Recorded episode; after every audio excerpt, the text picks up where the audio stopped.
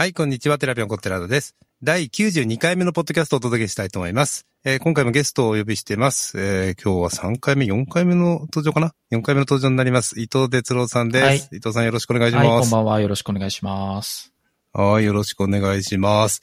はい、えーと、そうですね、前回出演が、ちょっと調べてみたら、2022年11月に、えーと、伊藤哲郎さんと池内さんをゲストに、マネージャー業の取捨選択と役割っていうのをお届けしてまして、え、もう1年過ぎちゃったっていう感じがしてるんですけど、早いですね。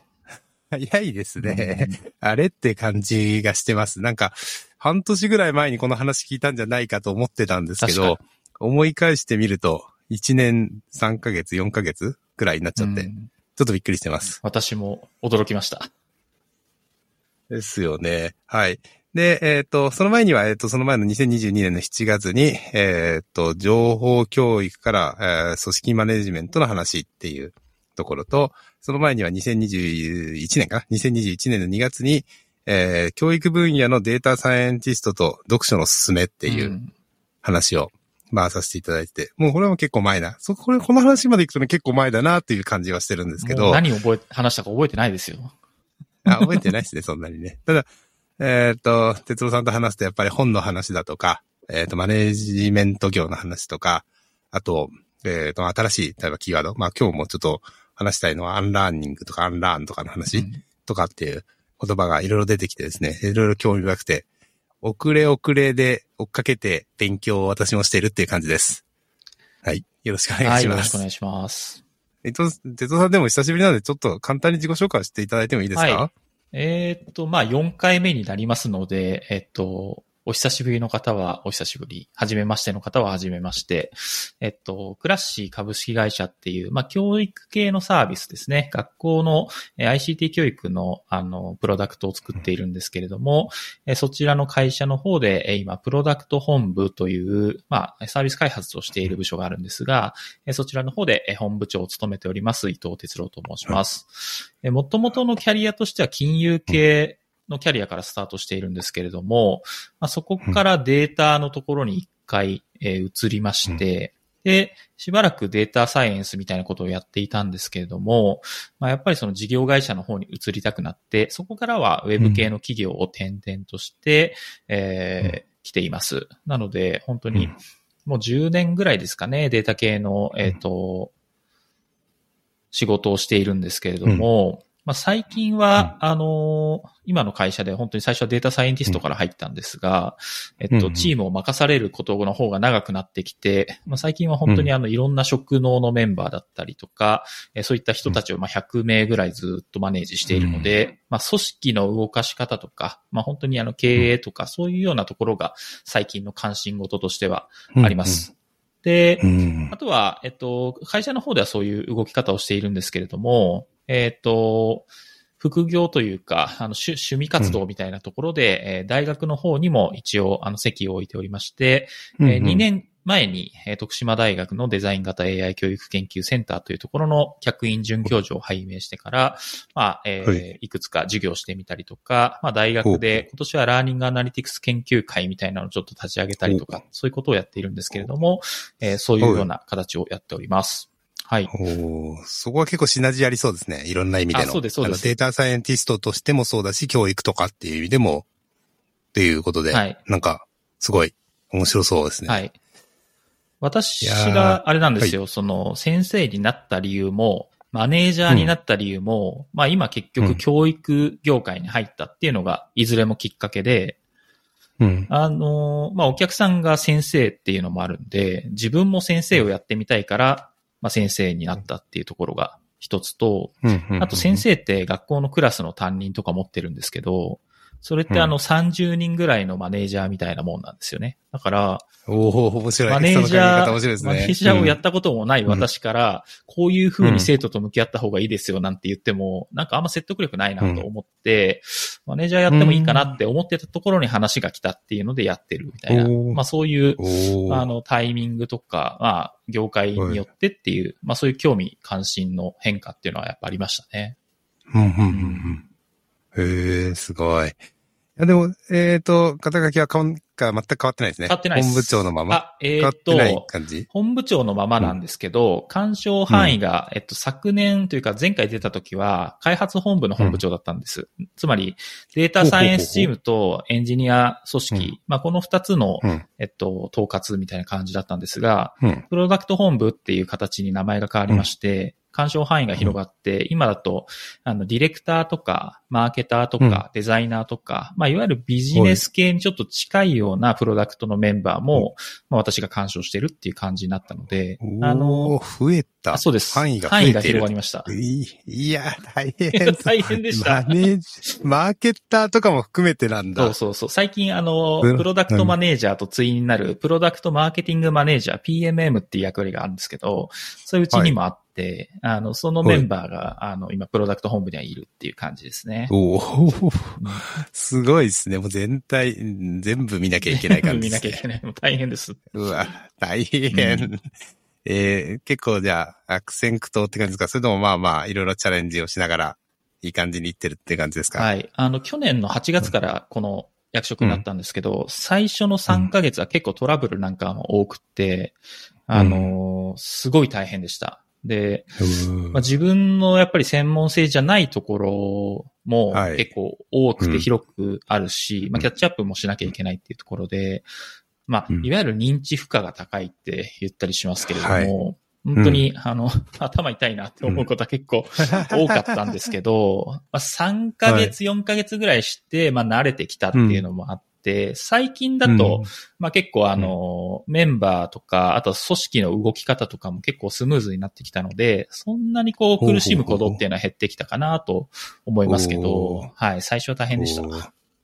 そうなんですよね。うんやっぱ大変ですよね。知らないですもんね。その、ね、ど何を普段から考えてしてるのかってことも違うし、はい。同じ会社にいるとはいえ、うん組織は大きいので、ねすごいですね。ありがとうございます。えっ、と、まあ、今日お呼びしたというかですね、まあ、伊藤さんに私から声かけて、私久しぶりにちょっとやろうよっていう話をしたんですが、えっ、と、まあ、一番のあれは、あーと前回の多分2022年の11月にいろいろとアンラーンとかアンラーニングっていう言葉を、うんえっ、と、結構必死、いろいろと教わったというか、まあ、いろいろ話をしてて、いやーちょっと本読まなきゃなと、ずっと積んどくになってた本を、うんまあ、これいつぐらいかな ?10 月、10月、11月ぐらいかな？に、ちょっとまあ、真面目にちょっと読み、読み、うんえー年末だったかなあれ？ちょっとどっちだっけななんか結構最近、まあ、まあ、ちょっとちゃんと読もうと思って、あ、年末年始だったかもしれないな。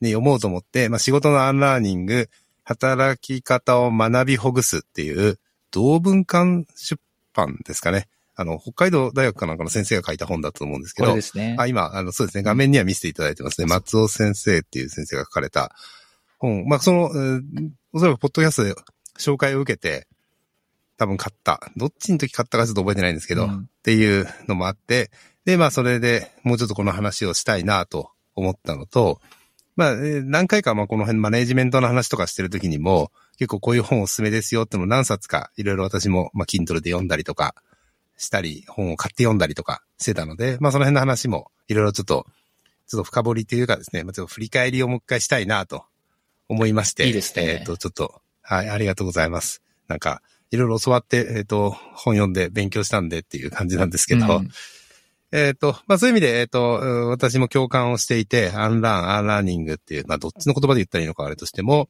まあ学びほぐしとか、えっ、と、理学習とか、いろんな言い方をしてるみたいですけど、まあそういうところに興味がすごく今はあるという状況ですと。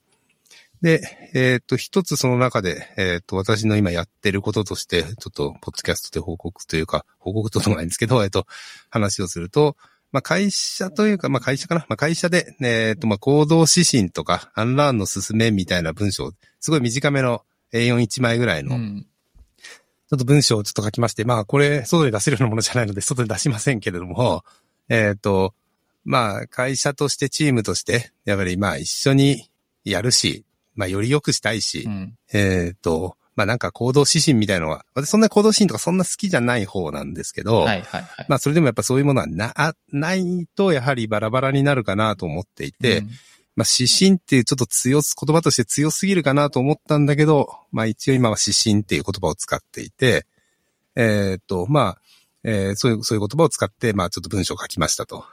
で、えっ、と、今までもこの前にもですね、アンラーンの前にも、心理的安全性の話とか、うんえっ、と、他にもいろいろと、えっ、と、チームギークにある HRT、はいはいはいはい。えっ、と、えー謙虚、尊敬、信頼でしたっけ、うんとかっていうのとか、まあ何回もそういう本読んだり、そういうのに感銘を受けて、いろいろまあこういうのって必要だよねっていうのはすごく思っていますと。うんあとまあ会社だけではなく、私まあ PyConJP アソシエーションとかで理事やったりとかもしてるので、まあそういうコミュニティ的なところでも、まあこういうものって結構重要だよねとか、まあえー本読んでる人も多いので、まあえっとそれで結構共感を受けたりとか、共感をしてもらったりとかうんしてたんですが、まあなかなかそこがバラバラになってるなと思ったんですよ。うんうんうんで、アンラーンをした方がいいよって言ってもなかなかうまく伝わりないし、例えば心理的安全性って大事だよねって、まあなんとなくは大事なのわかるけどなんでみたいなこととか、うん。なかなかちょっと伝わってなかったりとか、まあそこが、まあなんとなくわかりましたっていう人は多いんじゃないかなと思っていて、うん。で、改めて、まあ指針的な行動的な指針的なことをまあ少し書いてみたというところで、まあいろいろ書いていくと分かってきたのは、まあこういうことをやった方がいい。例えば一緒に、えーより良いものを作ったりするときに、えっ、と、お互いのことを考えて行動しようとか、えっ、ーチーム形成するのってこういうふうに重要なことだよねとか。で、そういうことをするためのバックグラウンドとしてアンラーンとかをしていった方が、あーより理解が深まったり、うん行動が、あーしやすかったり、そう、なんでこういう行動するのかって理解されやすかったりとかもあるし、まあ、そういうふうに、えっ、と、みんなでいろんな相談をしながら物事を作っていくときに、し、えっ、と、年齢的な差とか、立場の差とかをそういうのをうまく乗り越えるためには、えー心理的な安全な場が必要であると。うん。まあ、どうして心理的安全性が重要なのかっていうと、まあ、そういうところに、んがあるのかなって、ちょっと順番、順番だって私なりに考えられたので、すごい良かったなとうん。思って、まあ、ちょっと振り返りをしたいなということでございます。はい。いや長くなりまーしたが。はい。いいですね。そのう、寺田さんの会社って何期目でしたっけ？いや、もう長いですよ。そのに十何年やってますけど、うんえーまあ人数少ないんでね、5人とか6人でやってるので、うんうんまあそのなんとなくその、まあ入れ替わりもそんなにめちゃくちゃ多いわけじゃないし、うんうん、と長く勤めてるくれてる人の方が多いので、で、そうなってくるとなんとなく、お互いはお互い知ってるみたいな感じになっている。うんまあ、要は言葉で言わなくても大丈夫みたいなことになって、あまあ、なってるんじゃないかと思っている。はいはいはい。これはまあ、それは私が勝手に思ってるだけかもしれないなと思ったりしてて。あーでもなんか、そのうん、改めてこのタイミングで言語化したっていう、まあ、そこのホワイがちょっと気になったんですけど、まあ、あ長年やっていて通過だったかもしれないけど、意外とそうでもなかったりする事象とかがあったのかなって勝手に思ったり。そう、そうう、んその通りですね。あと、うんまあ、うーんと、まあ、たまには新しい人が入ってきたり、うん出たりとかもあるし、まあ、そういうところの、なんだろうな、やっぱり、うーんと、アップデートはしていかなきゃいけないうん。かなと思ったりしてて、はい。うんで、まあ正直私自身も心理的安全な場を作るってことをそこまで意識、例えば10年前にうんすごいちゃんと意識してやれてたかとかっていうと、まあ、全然ノーだと思うし、心理的安全じゃない場を作ってたかもしれないなという反省もあるんですね。うん。で、まあその当時からいるメンバーからしたら、なんでっていう感じになるとは思ったりとかしてて、うんで、えーまあ心理的安全性とかそういう言葉とかを使っていろいろみんなと説明したり、まあ面談したりとかいろいろしてもなんかピンときてないんじゃないかなって思った部分もあって。はいはいはい。あのーでうん心理的安全性は本当にすごく流行ったんですけど、うん結構誤解もたくさんあって、私もあの、あんまり外でね、この言葉を使うのちょっとドキドキするんですけど、あの、心理的安全性に対する、うんあの、うんなんかネネガティブなフィードバックというか、まあ、それ誤解だよねっていうのを結構見かけるんで、それをこう、指摘することとか結構あるんですけど、うん心理的安全性が、なんかこう、文字面と実際の状態がやっぱ、その、ちょっと違うんですよね。ああ、うんまあ前もこの話なんかしたような気がするな、哲夫さんと。うん、うん、うん。でやっぱりその、うんうん確かにね。うん。もちろんその、文字が示すように、あの人たち、まああのチームの中では自分が何を言っても大丈夫だっていうその、まあうん安全性みたいな、これを結構模してるんですけれども、うん。何を言っても許されるがゆえに、要うんは結構バトルすることもあるんですよね、その。健全なコン逆のバトルバトルになっちゃうってことね。そうそうそうそう。はいはいはい。で、うん。そうしたときに、それは心理的な安全な場、だからこそ、うんそういう健全なコンフリクトが起こるのですけれども、うん。いや、そもそもコンフリクトが起こるのは心理的安全な場じゃないっていう人結構いて、これは結構間違いなんですよ。うん。うん。要は何か一つの目標に向けて、そうん。の様々な知見を持った人たちが議論をして、高みを目指して、こう、何かことを成していくわけじゃないですか。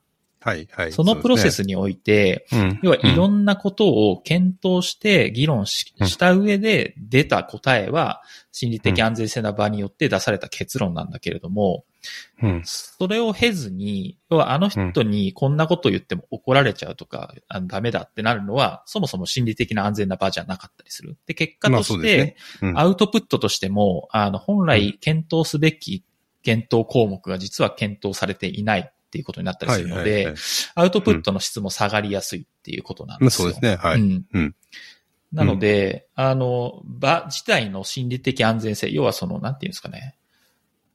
ちょっとぬるま湯みたいな、ちょっと表現悪いかもしれないですけど、そういうものを。を心理的安全な場って捉えてる人が結構多いんです、日本には。ああ、はいはい、うんそう勘違いされる。私がこの言葉を、その言葉を使って、やっぱりそう勘違いされたりしたこともありましたね、そうそう。そうそう。うん。だ文字文字がね、うんそういう風に見えるからっていう。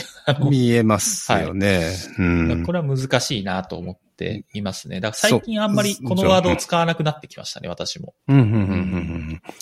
とはいえ、まあ、なぜ、やっぱり、あの、そのさっきの行動指のその付録的なところにも書いたんですけど、んやっぱりその全員、誰かが答えを持って、これアンラーニンにも書いてあった言葉をしますが、例えば私が全てのことを知ってたり、私が正しい答えを毎回出せるとかって、はいはいはい。まあありえないわけじゃないですか。そうですね。うん。そんな、みんなのやっぱり知識だとか経験だとか、えーいろんな目で見て、いろんな角度で、えーっと考えて、うん。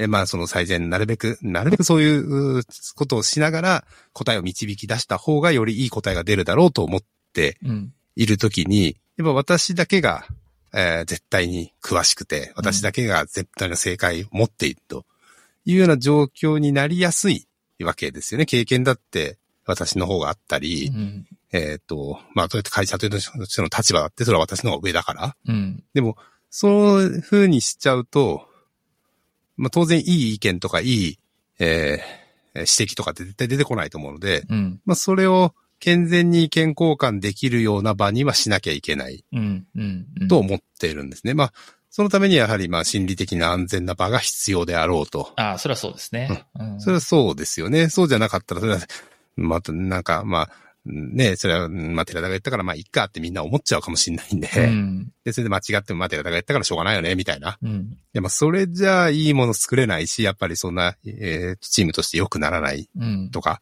そういうことを思って、まあ、そういう言葉を、まあ、この中に今書いてるっていう感じですね。はい私としても。あだから、今の話はアンラーニングにも少し絡みますけれども、はい。要はその、まあ、例えば会社の人で、寺田さんと寺田さんの部下の方が、まあそういう意見出しをしようとしたときに、うん。まず最初にやるのってその立場のアンラーニングなわけじゃないですか。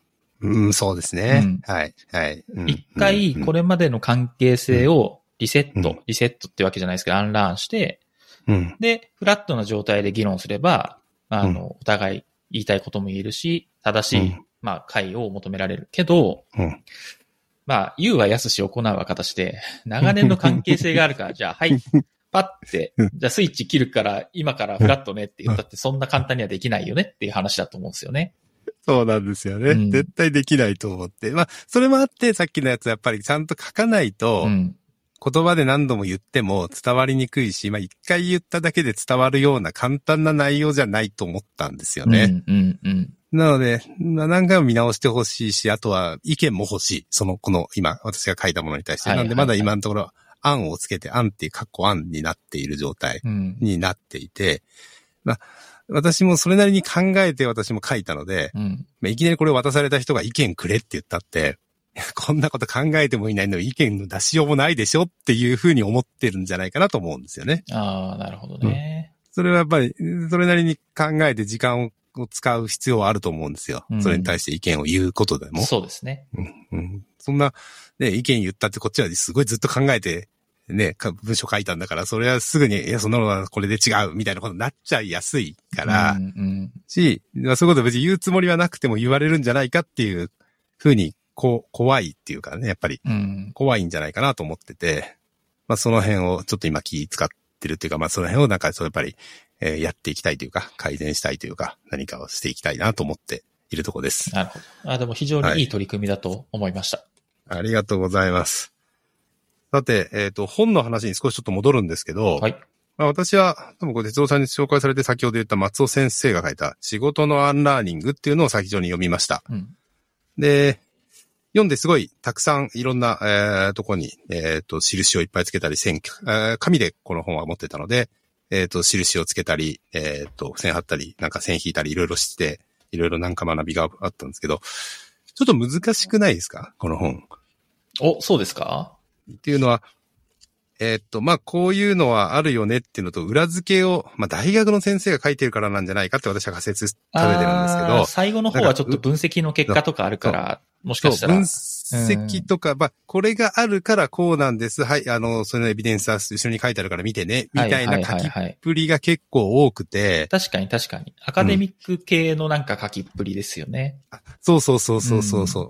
だから、は、ちょっと入ってこない人もいるんじゃないかなとか、うんわかりにくさがあるんじゃないかなと思ったりもしましたと。はいはい。この辺どう？なんか、あ、でもわかりますよ。うんあの、うんやっぱり馴染みが薄いですし、ちょっと抽象的なんですよね。要は、具体の話というよりかは一つうん抽象化して書かれている話なのうん、で、うんうん。なんかこう、パッと入ってこないっていうのはわかるんですよ。うん。で、私はですね、まあ、教育の業界に長くいるので、うん。割とこの教育の中でアンラーンって言われてたのが、もう2020年の前ぐらいから結構言われていて、はい。まあ、なぜそういうことが必要になったかっていうと、うん。あの、うん。教育指導要領が変わって、あの、うん。これからは知識とかをこう覚えて何か発揮するよりも、うん。その知識を使って、そのいろんな不確実性に対してチームでこう乗り越えていったりとか、はい。あとはその想像力っていうかそのクリエイティビティみたいなところを発揮してこう解決していくみたいな、まあそういったことが求められますよねっていう、あのうん。方針に変わったんですよ。なので、うん、うん、うん。要は一旦入れてきた知識をアンラーンして、うまた受け止めて取り組んでいこうっていうのが、まあ結構前から教育業界では言われてたので、僕は結構あの馴染みがあるんですよね。うん、うん、うん、うん。でそれが最近ビジネスの界隈にもふ流行ってきていて、まあうんあの初見の人はちょっと、って感じになるかもしれない。うんあと、アンラーンから生まれる、なんかイメージあのうん言葉から生まれるイメージっていうのがなんかアンラーン、なんか一回忘れるみたいな、はいはいはいはい。ていうところあたりが、そこまでなぜ必要なのかとか、っていうのがこの本だとそんなにちょっと捉えにくかったかなっていう気はしました。あーまあ私はやっぱり必要性はまああるだろうと思って読めてるから、うん。まだなんかいけたと思うんですけど、まあもう一回読んだら違うと思うんですけど、うん最初に読んだ時にちょっとそういう印象があったんですけど、なるほどね。もう一冊今、ちょっとこれは追加で読み始めてるのが、アンラーン戦略、うん。せ過去の成功を手放すことで、ありえないほど力を引き出すっていうダイヤモンド社から出てる赤い本ですけど、はいはいはいこ。っちが今、今、途中までなんですけど、まだ3分の1ぐらいですかね。うん 3, 章ぐらいのところまで今入ってるんですけど、こっちの入り口の方が私は入りやすいんじゃないかなって結構具体的な話だったりとか、あ、そうですか。あの、ちょっとは、私はなんかなぜしなきゃいけないかとか、そういう話がちょっと入りやすい感じはしましたうんうんうんうん。まだ全部読んでないので、えっ、と、なんですけど、まあ最初の方に、えっ、と、アンラーンのサイクルみたいなので、脱学習、えー再学習、ブレイクスルーみたいな。このブレイクスルーが欲しいから、これをやるんだ、みたいな目的が、ああ、そういうことか。結構、はっきりしてて、なんでするのかっていうのがなかなか答えがないと、いや、そんな別に今までの経験あるんだしって言っちゃうし、そんな、まどろっこしいことみたいなところが、やっぱこのブレイクスルーを起こしたいよね。そのブレイクスルーって何よ？みたいなところも結構最初の方に、なぜアンラーンするのかとか、いかにアンラーンするかみたいなところで、え結構、うん説明があって、で、それを徐々に脱学習はどうやってやるかとか、再学習どうするか、ブレイクスルーはどうやって起こすかみたいなところが、なんかこの後説明が、今まで3章なんでまだそこまで行ってないんですけど、やっぱり今、三章はアンラーンの障害となるものをアンラーンするみたいな、これまた難しい話してるけど、うん。なんか、そういうやっぱ目的っていうところが結構、はっきりしてるから、これ多分翻訳本だと思うんですけど、この本は多分ですね、うん。あの、目的の力点の置き方がちょっとずれてて、あの、多分アンラーン戦略の方は、その、はいブレイクスルーだと思います。で、仕事のアンラーニングの場合は、最終的になぜアンラーニングをするかって言ったら、自己変革をするためなんですよね。要は自分を変えるために。で、はいはい。その自分を変えた自分によって新しいその成果を出すっていう意味では、その、うん。その後にブレイクスルーがあるんですけど、それは語られてないから、なんか、働いてないですよね。はい、うんイメージつきづらいのかなっていう気がする。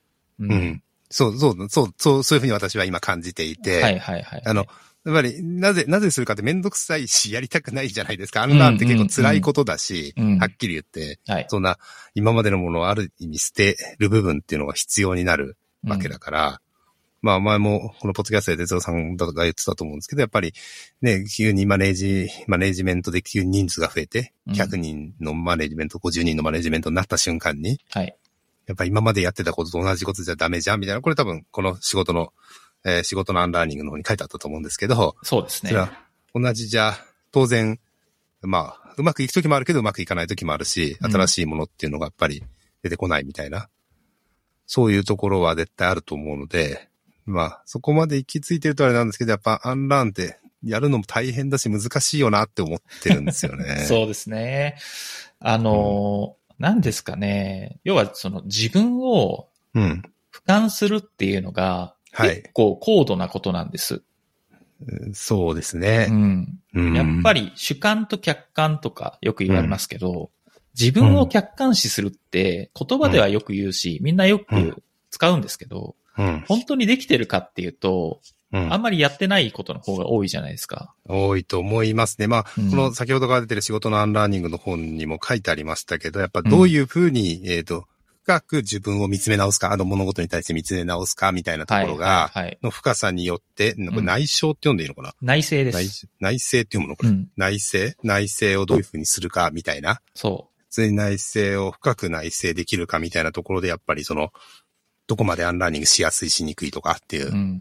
のあったと思うんですけど、いや、これをね、読んだ時に思ったのは、まあ人それぞれだなって思いました。例えばコミュニティなり、会社なりにいる人たちを見てて、あうん、この人すごい内省するとか、うん。あめっちゃしてる人だなっていう場合と、いや、そんなにあの人はそこまでしてないかなって思う人がいたりとか、うん。っていうのはすごい思ってて、あ、する人は確かにこういうアンラーニングとか新しいものに対してすごい、えっ、と、何、えー詳しかったり、ちゃんと適切に理解してたりしてるんじゃないかなっていうふうにも思いましたね。これ、これを読んだ時に。はいはいはい、はい。そうですね。うんまあ、アンラーニングの仕方もいろいろあって、まあ自分自身でその内省するっていうのももちろんありますし、うん。まあ割と最近ビジネスで年末とかなんかによく振り返りして翌年の目標立てませんか？みたいなことを。やってる人たちもいるんですけど、要はそのみんなでその他者の力を借りて、そのうん。客観視するっていうこともあるんですよ。要は自自分が一年何してきましたかっていうのをパーって喋って、はい。で、どういうふうに感じたかっていうのを、割とそんなに、あの、うん。つながりのないような、今日初めましてみたいな人に聞いてもらった上で、感じたことを言ってもらうみたいなことで、あ、なるほど、自分の活動ってそういうふうに捉えられるのねっていう、まあ、これが、この他者を通した客観視みたいなこともあるえそ。んなイベントがあったりするんですか？あやってる人いますよ。うん。ええ面白いですね。はいそれは、うーんと、ね、自分でやっぱやるの大変だから、うん。それを少しちょっと飛び出していって、まあでもそれでもやっぱ飛び出すっていうのがすごいですね、やっぱりね。そうそうそうそうまあ、外に飛び出していって、前にもどっかの時に手伝ってましたけど、影響しなきゃいけないわけですよね。はい。うん。それ、すごいですね。うん。それやると、確かに客観視しやすい。そう。で、ですねあんまりやっぱりその会社の中でやっちゃったりすると、うんバイアスがかかっちゃうんで、はい。はい。あんまり良くない。だから、やっぱりその、割となんかオープンなイベントとかで、んあの、これまで話したことがないような人たちが集まっている中で、なんというか後腐れなくできるっていうのが、まあ結構いいですけど、確かにね、うんそれ言って、まあ、関係性が深すぎるといろいろと影響出ますよね。そんなことばっかりやってて、お前仕事してなかったのかって思われたくないとか、あの、逆に、そんなことばっかりあれしてんのかって言われちゃったりとかってあるから。ほら、寺田さん、これが心理的安全ではない場になっちゃうわけですよ。まあそうですね、うん心理的安全じゃないですよね。その会社でそれを。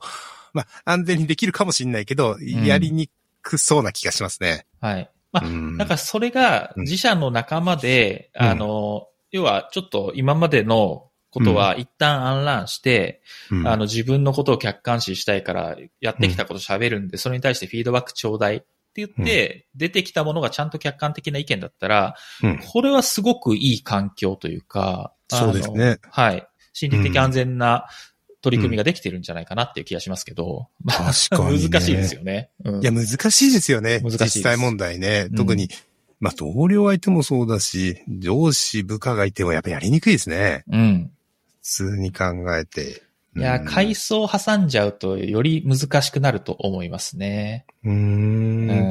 そうか、客観視か。確かにね。そう。え、でもやっぱ客観視できると、うーん、内省して。アンラーニングに、アンラーンにつながりやすいっていうふうに考えるのがいいですかね。そうです、そうです。で、うん。うん。アンラーンの仕方として、要は自分の活動を振り返って客観的に見て、うん。どこが問題だったかっていうのを、まあ、自分のことを他人として捉えてやるんですけど、これかなり高度なことなんですね。抽象的なことなので。はい。はい。うん。なので、よくややるやり方としては、うん。あの、まあ、教育とかだとポートフォリオとかって言ったりするんですけど、要は、ブログと近いですね。自分のやってきたことを日記として記録しておいて、うんそれを定期的に、あの、1週間だったり1ヶ月だったり、まあ私はよく1年の大きな振り返りやるんですけど、うんえっと、それをやる。そうすると、あの、文章で書かれたことって、あの、うん私とその主観から切り離されるんで、あの、それを眺めると客観視できるわけなんですよ。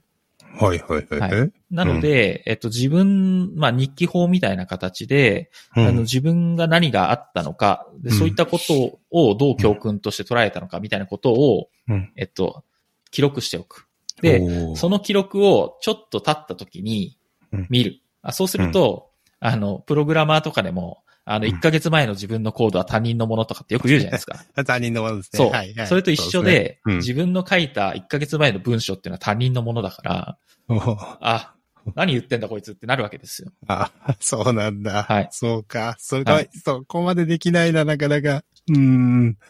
はいはい。でもまあまあ、なんとなくわかりますね。はい。うんでも、やり方いろいろあるってことですよね。そういう意味ではね。そうそうそうそういうのは自分で、自分でできればそれはいいし、あと会社でそういう環境あればいいけど、うん。なければ外行くとかもあるし。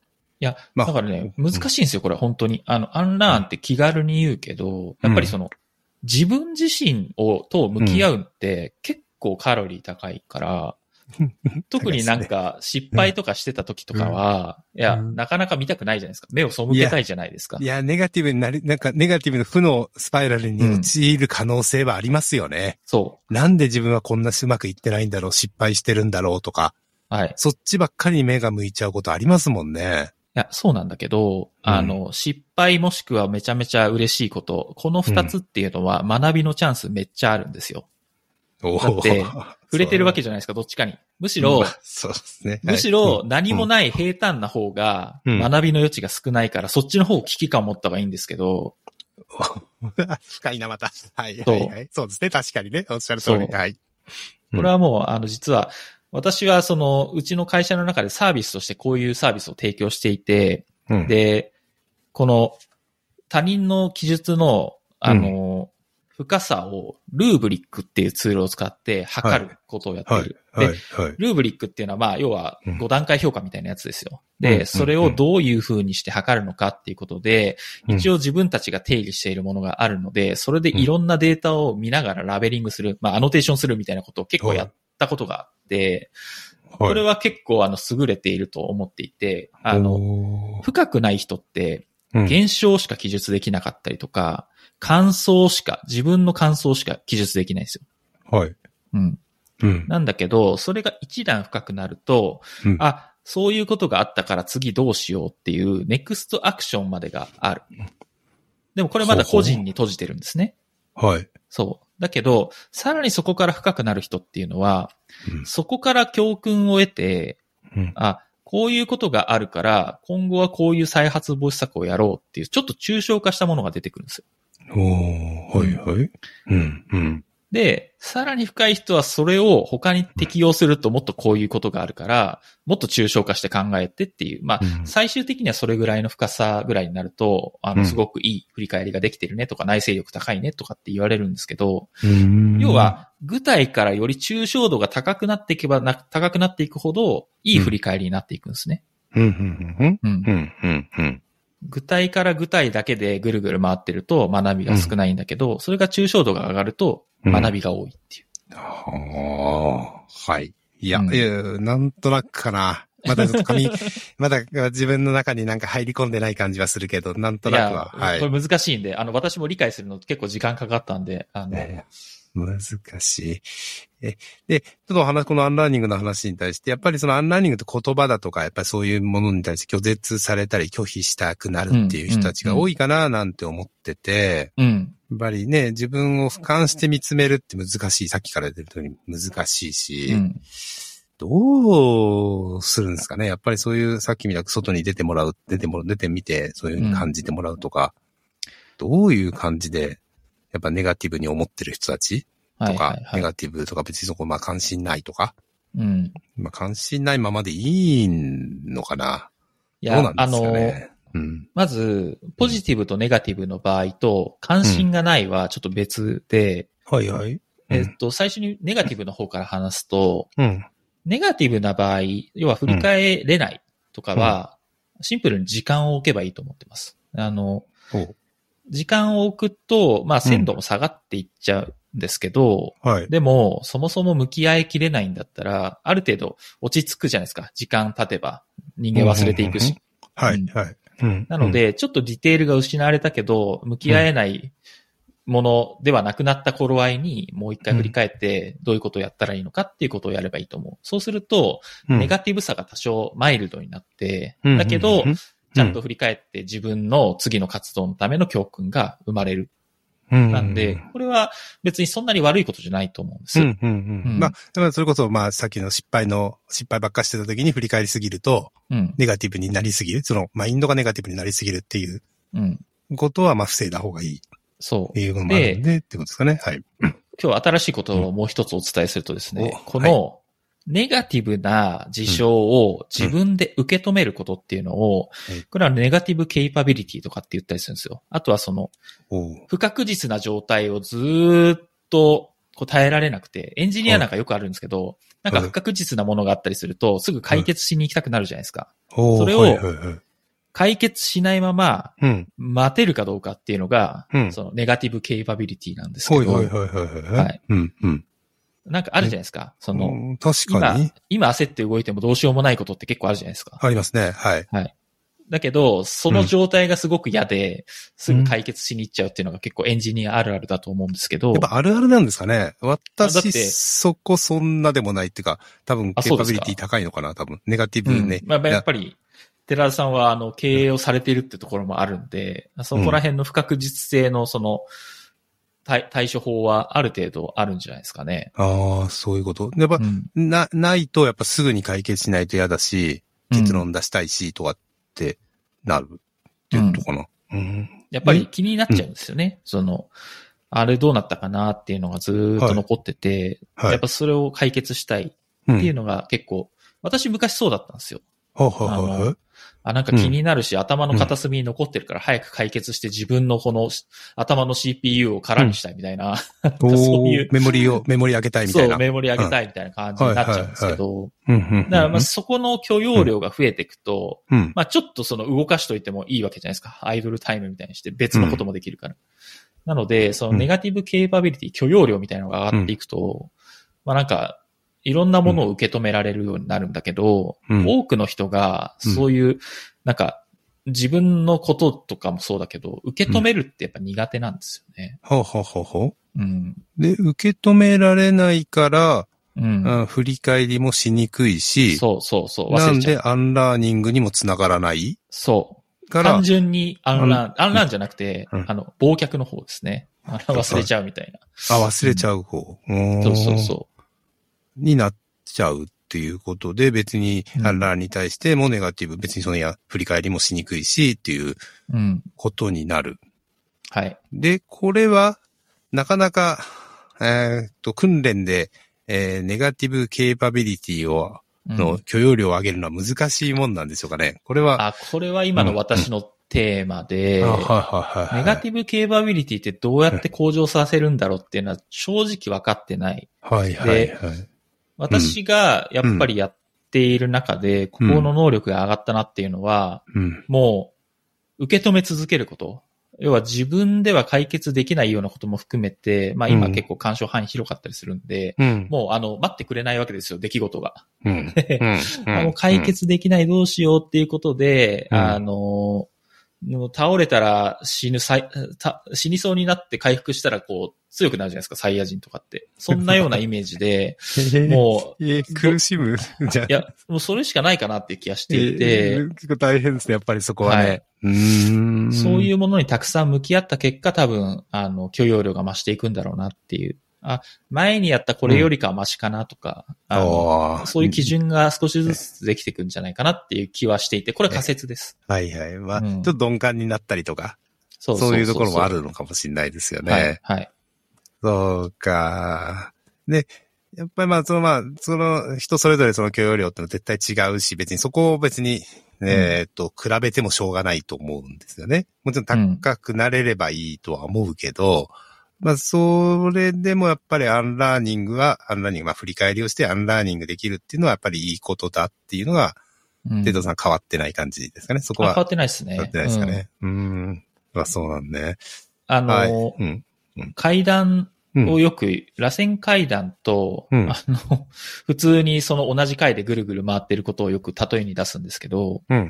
アンラーンしてちゃんと振り返って次の活動に対して、あの、改善策を出している人っていうのは、螺旋階段は上がっているんですね。だから、ちょっとその、うん。1サイクルだけだと、そんなにこう実感しないかもしれないけど、何サイクルか回したときに、うん。あの、前いたところと地点を振り返ってみると、うん。あ結構遠くまで来たなっていうことが結構あるんですけれども、はい。それをやっていない人うん。は、割と、ずっと同じところぐるぐる回ってる。おー登ってってない感じってこと？そう同。じような作業をずっとしているみたいな。それっ、て、あの、すごくもったいなくって、うん。うん。私金融の出なので、はいあの、これメンバーとかにもよく言うんですけど、うん。その時間の使い方のその複利の効果で説明するんですよ。はあ、要ははあ、はあ、はあ。毎日うん0.1だけうん。頑張ってやったら、うんその経験には複利が効くから、うん。1年365日後にはどうなるかっていうのを、あうんのすごい簡単なシミュレーションの数値計算やったりするんですよ。はい、はい、はい、はい。そう。だけど、うん。まあ、1の場合は1ですよ。うん。だけど、ちょっと手抜いたりすると0.99とかになる。はい。0.99が複利で聞いたらめっちゃ落ちるみたいな。やばそういういですね。、確かにね。そういうことを結構言ったりする。そうか。そ振りで聞くってことですね。それはそうですう。ね。そああ、まあ確かにね。そうう。か。なんでその0.1っていうことを、このアンランとか振り返りみたいなことで、まあ私はよく例えて話すんですけど、ほうほうほうほう。うん。でそれを繰り返した方が、うん明らかに成長しますよっていう。で、うん実際やっぱりうん仕事をしていても、そういう習慣がある人の方が、うんうん中長期で見たらやっぱ伸びてるんですよね。ん。やっぱそうなんだ。その伸びっていうのは感じ方ってどういう感じで捉えてるんですか？その、発言が変わったり。あ発言も変わってるし、対処できるその、うん。まあ問題の難易度も変わってますし、うんうん。で、信頼も、ま、積み重なってる。ああ、はいはいはいはい。そうかそうか。まあまあ、数値だけじゃなくてちゃんとそういうのも見てうん。わかるっていう感じぐらいまで変わるっていうそうですところなんですね。ね。そうか。なかなか面白いですね。そうか。うんネガティブケーパビリティか。まあ、難しいな。で、えっ、と、じゃあさっきのアンラーンに対して、まあ、ネガティブに思ってる人に対しては、まあ、ちょっと時間を置いて、うん。でもまあ、少しもう一回振り返ろうってやるっていうことに対して、関心がないっていうのはどういう感じですかね？これ関心がない場合は、いや、関心がない人に関心を持ってもらうのは本当に難しいとは思ってまして、はい。まあそれこそ危機感を煽るとかしかないんじゃないかなっていう気はしてやっぱそういう感じか。ますねうん。まうんあ、それこそ AI にこのままだと仕事を奪われますよみたいな、はいはいはい。よく聞きますけれども、まあね、はうん。まあ、それが効くかどうかはわかんないです、正直。まあそうっすよね。うん。うん、必要性とか関心があるかとか難しい問題ですよね。こういうのはうね。んうん。まあでもうん、関心がない人に対して無理やり関心を持たせるっていうのも、まああんまり筋が良くないので、まあうんないならないでうん。いいんじゃないですかね。別に、あの、自分、自己責任ですし。まあまあそうね。まあさっき言った福利で、えー聞いてきてるっていうところが、あまあうん人は、あある人はすごい福利で伸びてるんだけど、自分はそこに飛ば、とまあまたは少ししか伸びないとかそういう可能性ってのもあったりするかもしれないってことですよね。まあ伸びないのと同時に、うんあ、私は現状維持でいいんです。だからそういうことは関心がありませんっていう人もたまにいるじゃないですか。はいはいはいはい。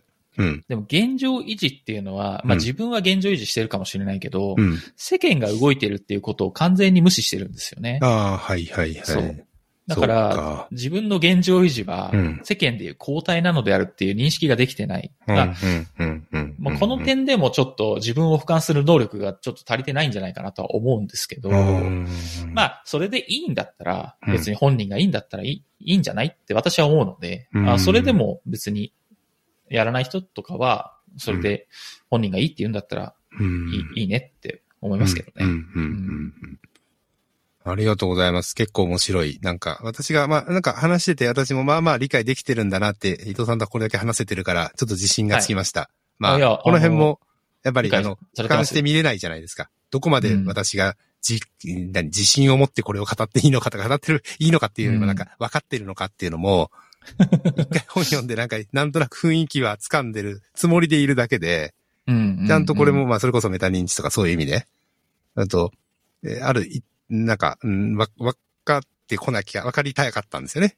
はいはいその。アンラーニングをどれだけ理解するかってまた難しいし、全部はもちろん理解するつもりはもちろんないんですけど、うん。ある一定の理理解度を、まあ理解度を測りたかったみたいなところがあったんで、うんありがとうございます。なんかすごい参考になりました。なんか、もっと、もう一回、あの、赤い方の本のやつも、もう少しちょっと読み進めてみたいなと思っていまして、ぜひ。はい。なんかまた理解します。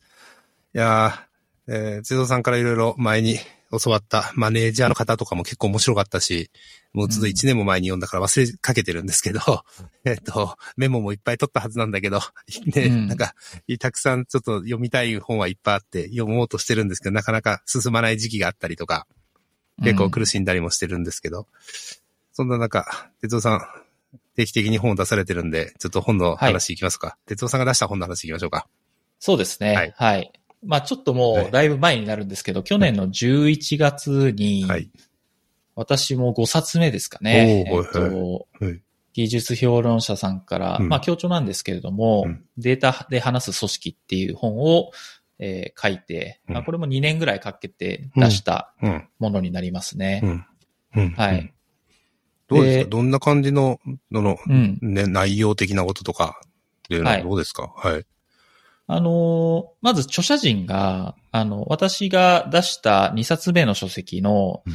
AI データ分析プロジェクトのすべてっていうところうん。の、えっと、著者陣とかなり被ってますっていうところからもわかる通り、うん。あの、姉妹書籍になってます。はい。で、まあ、AI データ分析プロジェクトのすべてって言ってるんで、まあ、そのデータ分析プロジェクトとか AI 系の、うん。まあ、データサイエンス系のものを、うん。あの、どうやって組織の中に入れて進めるかっていうことをやった本で、まあ、うん結構、あの、今でも読まれていたりするんでありがたいんですけれども、うんそれを出した結果、うん。あの、いやいや、レベルが低いよっていう方もいらっしゃるんですけど、うん。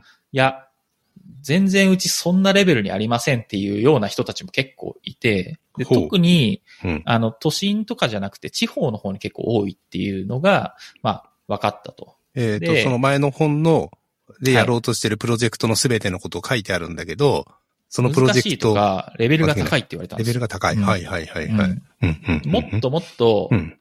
もっとそこまでいけてない。もっと全然余裕で手前のフェーズですみたいな。うん。なので、そこのフェーズも含んだ、あの、書籍にしようっていうコンセプトで立ち上がったのがデータで話す組織。なんです。はい。で、一番最初は、うんあの、DX 本ってことになってたんですね。はいはいはいはい。はいうん。デジタルトランスフォーメーション。うんまあ、もうこれは散々といろんなところで語り尽くされてるので、もう、あの、うんだいぶ、賞味期限としては過ぎ去ったワードかもしれませんけれども、もう結構定着したじゃないですか。定着しましたね。はい。はい。うん。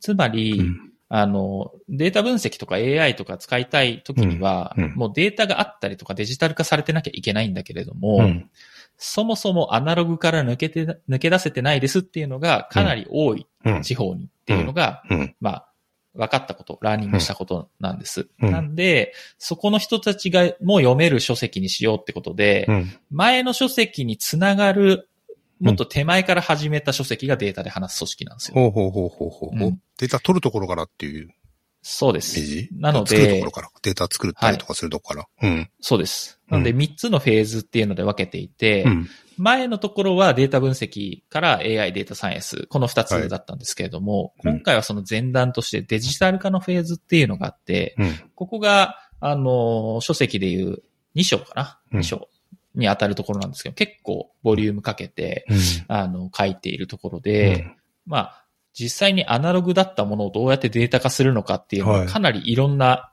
視点で書いてて、うん。で、あの、ちゃんとそういうフェーズの人たちが読むと、あうんここめちゃくちゃ手垢つくまで読んでますみたいな人結構いるんですよ。うん。うん。うん。うん。うん。なんだけど、うんまあ、東京のウェブ企業とかで働いてる人からしてみたら、うんもう、最初からね、ウェブ企業だからもうデジタルデータある から、そうですねな、なんかピンとこないみたいな、うん、そういう感じなんまあ、ですよ。それこそ工場やってたりとか、生産現場とか、まあ配達とかそういう物流とかもそうなのかな。まあ、まだまだ紙で、紙でそういうのやってるところもたくさんあると思うので、そうそうそうそう。うん小売りとかもそうですあ、ね。小売りそうですよね。まあこういうのポスがしっかり入ってる大手企業のうん。全部データ入ってますみたいなとこと違うところもたくさんありますよね。そうです。ん。で、一応、過去にそういう企業も、でうん DX 流行ってたから、ちょっとやってみようって取り組むんですけど、はいやっぱうまくいかないんですよね。ほうほうほうほう。なので、うんそういう人たちがステップ立てて、うんちょっと次のフェーズに行けるうん。かっていうのを、ちゃんとその教科書的に書いてみたのをチャレンジしてみたのが、このデータで話す組織。なんです。うんう。ん。で、最初のフェーズがデジタル化？そうです。と？はい。で、次が？次がデータ分析のフェーズで、おーまあの、本当に基本的な集計とかをする。はい。うん、で、BI とかちょっと使ってみてっていうようなこと。だから本当にあの、うん。データが取れるようになって、うんそれをちゃんと分析して、集計して、うん。アクションにつなげるっていうことが、あの、データ分析フェーズ。はいですねはいはい。うん。で、そこから次のフェーズに行くと、うんまあ、レコメンドやってみたりだとか、うん予測やってみたりだとかっていう、その AI データ分、データサイエンスのプロジェクトをやるっていう。で、これで、ま、ぜ前書いた書籍の、あうん。のところに繋がっていくっていう形になるんですけども。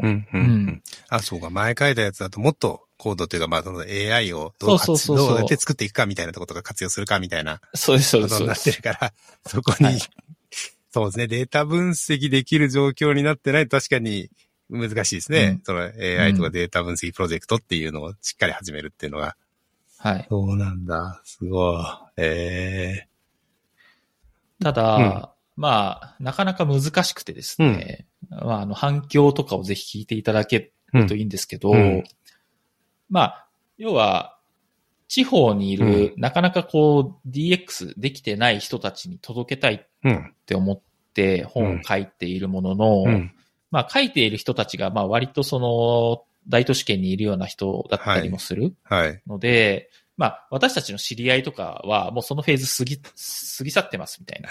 でそういう人たちに届けるにはどうしたらいいだろうかって思って、うんうんまあやっぱりその書店とかを、あの、うまく使った方がいいよねってことで、うん結構今回、あの、いろんなマーケティング施策をやったんですよ。ほいほいほい。で、うん。初めて私、あの、ポップ書いて、おあの、うん。書店に送ったりして、で、結構はいあの、地方行って自分のしポップが飾ってあったりすると、はいあの、写真撮って、あの、ツイッターとかに流してたりするんはいですけど。はいはい。いいっすね。ええはい。あよかったなと思うんですけど、はい一方で、うんあの、なんていうんですかね、地方大都市までは結構あるが、その先の地方都市、うん要は人口がそんなに多くなかったりするようなところって、そもそも書店が減ってたりするんですよ。そうですね。はい。もちろん、この本が置いてあるとは思えないですね。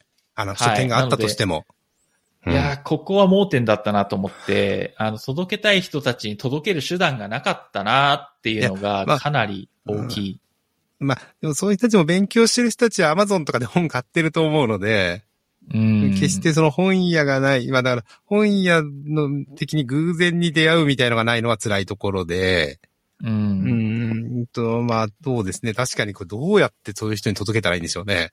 難しいですね。これが難しくて、うんまあ、結局ですね、そういうこともあって、うん今回はそのポップを送ったことと同時に、うんあとその地方でのトークイベントっていうのもやったんです。うんうん。で、まあ、集客とかの関係もあるので、うん。まあ、あの、大阪と、えー福岡っていう、はい。まあ、ちょっと結局都市じゃないかって言われるとそうなんですけど、うんうん。まあ、要はその、関西圏とか九州圏とか、まあそういうところにいる人たちも、ちょっと来れるようなところで、うん。あの、トークイベントなんかをやったりして、うん。まあ実際、あの、まあそんなに規模大きくないですけど、うん。まあ10人、20人ぐらい集まって、結構あの、濃い話とかもまあできたりはうん。したんですけど、ううんん。やっぱりその、本当にと手に取っていただきたい人うん。に、た対して、そもそもそのお知らせする機会がなかったりとか、うん。まあそういうことがないのがひ難しいなっていうのが一つと、うん。あとは、なんていうか、あの、夢がないっていうか、うん。結構現実的な身近な話が多い多いんですよね。あの、ん。データを取るには、うん。まあ、その、関係している部署と話をして、うんちゃんとあの管理しましょうとか、まあそういうような当たり前のような話が結構書いてあるうん。から、うん。あんまりこうなんか、さっき言ってたあれですよ。寺田さんがアンラーの本読んでても、うんなんかこう入ってこない。で、うんあの、イノ、イノベーションみたいなのが目的としてあるからうん、入ってくるようになったみたいな話あるじゃないですかああ、はいはいはい。そうですね。はいうん。うん。で、うん要はデータで話す組織の最終形としては、まあ AI データサイエンスのプロジェクトが回せる段階には行くんだけれども、うんそこ、そこまでの手前の状態とかってあんまり面白くないわけですよ。ああ、はいだ。から、辛い、辛いですね。多分ね。時間そもすごいかかるし、一人で頑張れない。逆に一人で頑張れない。データがあれば一人で頑張れる世界があるけど、一人で頑張れない世界の方が多いんですね。手前の方は。そう。それを真面目に書いてるから、要は刺さる人には刺さるんだけど、うんなんかこう、そこに対してあんま向き合いたくない。いや、自分たちの組織はもっと先に行ってるはずだって思ってる人たちには、うんあんま興味持ってもらえないっていうような難しさがある。なかなか結構厳しいな確かに。いや、だから本当に、あの、うんうまくいくのかどうかわかんなかったですけど、出してみた結果、あの、今回の書籍は、あの、学びがすごく多かったですうね。んうんっていうのはやっぱりなかなか、まあそういう意味でなかなか難しいってことですね。その難し。いい感じでうん内容的には入っ盛り込んでると思うけど、そういう人に届かないとか、ううんんまあ届いたとしてもなかなか読んで先進みにくいとか、うんうんいや難しいなこれは。いや、でも、結果早く欲しいんですよね。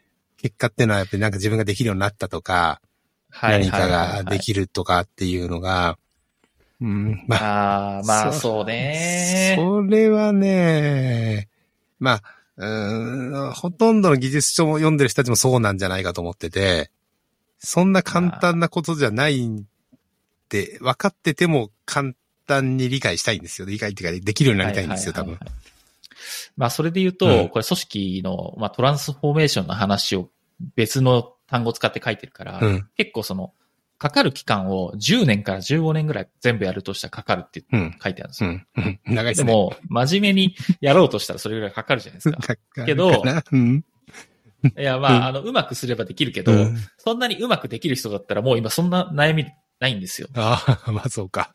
確かに。だから、まあ大体それぐらいかかるってなると、いや、なんかそんなできないわとか思われちゃうのもあるかなと思って、うんまあなんか、現実をこう突きつけるような書籍になってしまって、まあ結果としてその、なんかワクワクする書籍になったかっていうとそうじゃなくて、ねどちらかというと教科書的な感じになっちゃったのかなっていう気がするので、まあ、うん教科書ってやっぱワクワクしないであんま売れないじゃないですか。まあまあそうですね。まあ、うんどっかで捉え、なんか、あの、うん売れるかどうかはですね、難しいですけど。うんはい。教科書ね。確かに教科書読みたいっていう人は少ないかもしれませんね。はい。いや、難しいですね。それは。でもそういうトークイベントやったりとか結構してるんですね。うん。そういう意味では。あうんの、楽しかったです。地方行っていろんな人と話してたりするのいいですよね。はい。なかなかすごいですね。結構頑張ってますねって感じですね。そのなんか営業活動を頑張ってますねっていう。すごい。そうそう。まあ、さっき言った通り、ターゲットがやっぱ地方にいる人たちがメインターゲットだったんで、うんやっぱり自分たちが出ていかないことにはうん。話にならんだろうっていう。まうんあ、さすがにね、もっと地方まで出ていけるかっていうと、まあ難しかったんですけど。まあまあそうですようんね。そうか。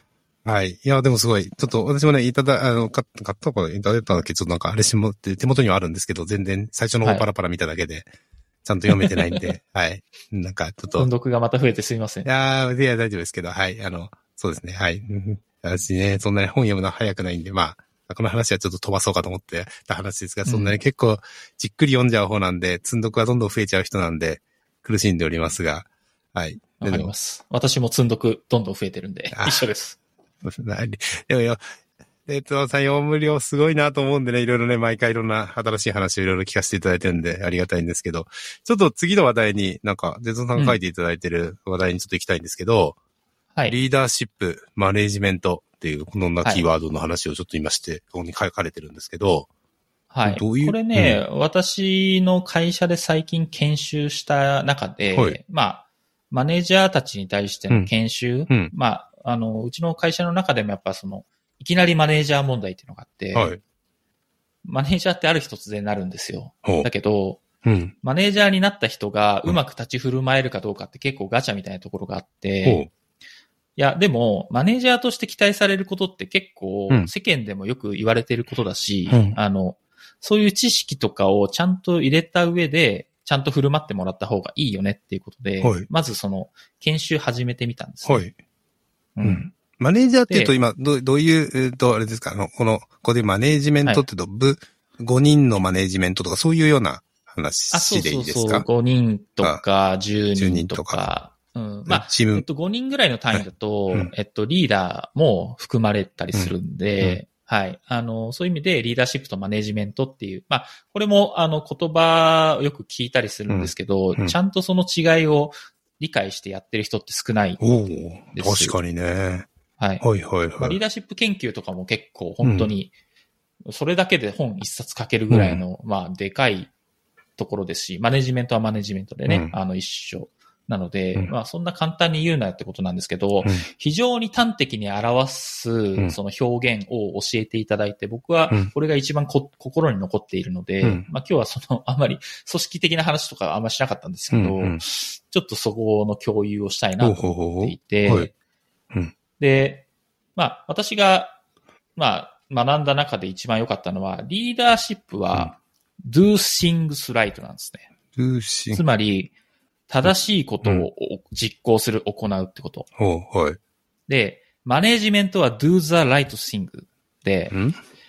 これは正しくことを行うんですよ。正し違いがわかりますか？正しいことを行うのと、正しく行う？うん。うん。要は、あの、リーダーシップって、うんまあ割とその見通しの悪い中にう、ん。リーダーっうん。てどうするかって言ったら、こっちの方向へ進もうって、あの。やると、うん。ああの人はリーダーシップがあるねって思うじゃないはい、ですか。はい、はい、はい。はあ、はあ、はあ、ははい。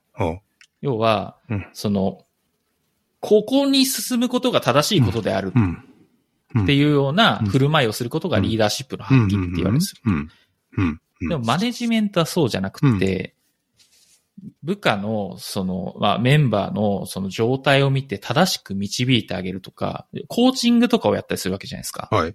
はい。これはもう結構所作が、あの、いろんな所作があって、うん。コーチングはまず傾聴して、その人の状況を聞いて、最終的にはそのキャリアとかを合わせながら、正しい方向に導くことであるみたいなことが結構決まっているので、はいあの、やること決まってんですよ。ほう、ほう。うん。うん。うん。だけど、リーダーシップの場合って決まってないんですよ。だって、あの、この道に進もうって別に進まなくてもいいけど、うんなんか、す不確実の中から道を選んでいく作業じゃないですか。うん。うん。うん。でも、マネージャーはそうじゃない。うん。リーダーシップも兼ねたマネージャーだと、両方ともやってる可能性はあるんではい、すけれども、はい、はい、はい。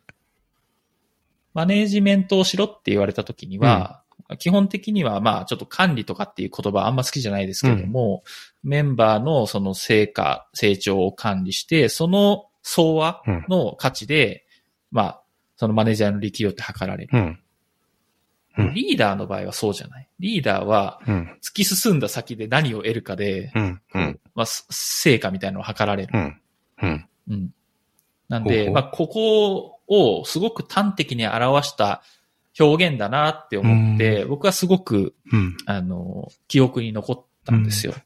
だだけど、寺田さんの表、あの、うん。反応を見てると、うん。ちょっとあんまりピンときてないから、うん。あれ？って思ってるんいや、だけど。ちょ、ちょっとで、で、もう一つここで聞きたいのは、この、うんと、今、研修としてはマネージ、マネージャーを育てたいっていうことなのかな？それともリーダーを育てたいっていう、リーダーシップを持った人を育てたいっていう話なのかそれを別に区別してるっていうところがちょっといまいちピンとこない。ああ、そうんですけどそもそもマネージメント研修の場合は、うん。まあ、マネージャー側の研修で、うん。その、リーダーシップとマネージメントっていうのがありますよねって。その違いは何だかわかりますかっていうところから、まあ、一、一コンテンツというか、はいはいはい。あの、取り上げられただけでで、目的としてはマネージャーを、あの、育てたいっていうマネージャーを育てたい。で、マネージャーにも、だからまあ、いろんな方があるっていう話も、全然覚えてないんで、今、何も出てこないけど、はいはいはい。マネージャーの方みたいなのは、いろんな方があるっていう話があったと思うんですけど、んんそういう意味でリうんーダーシップを発揮して、まあ、それ俺について好意的に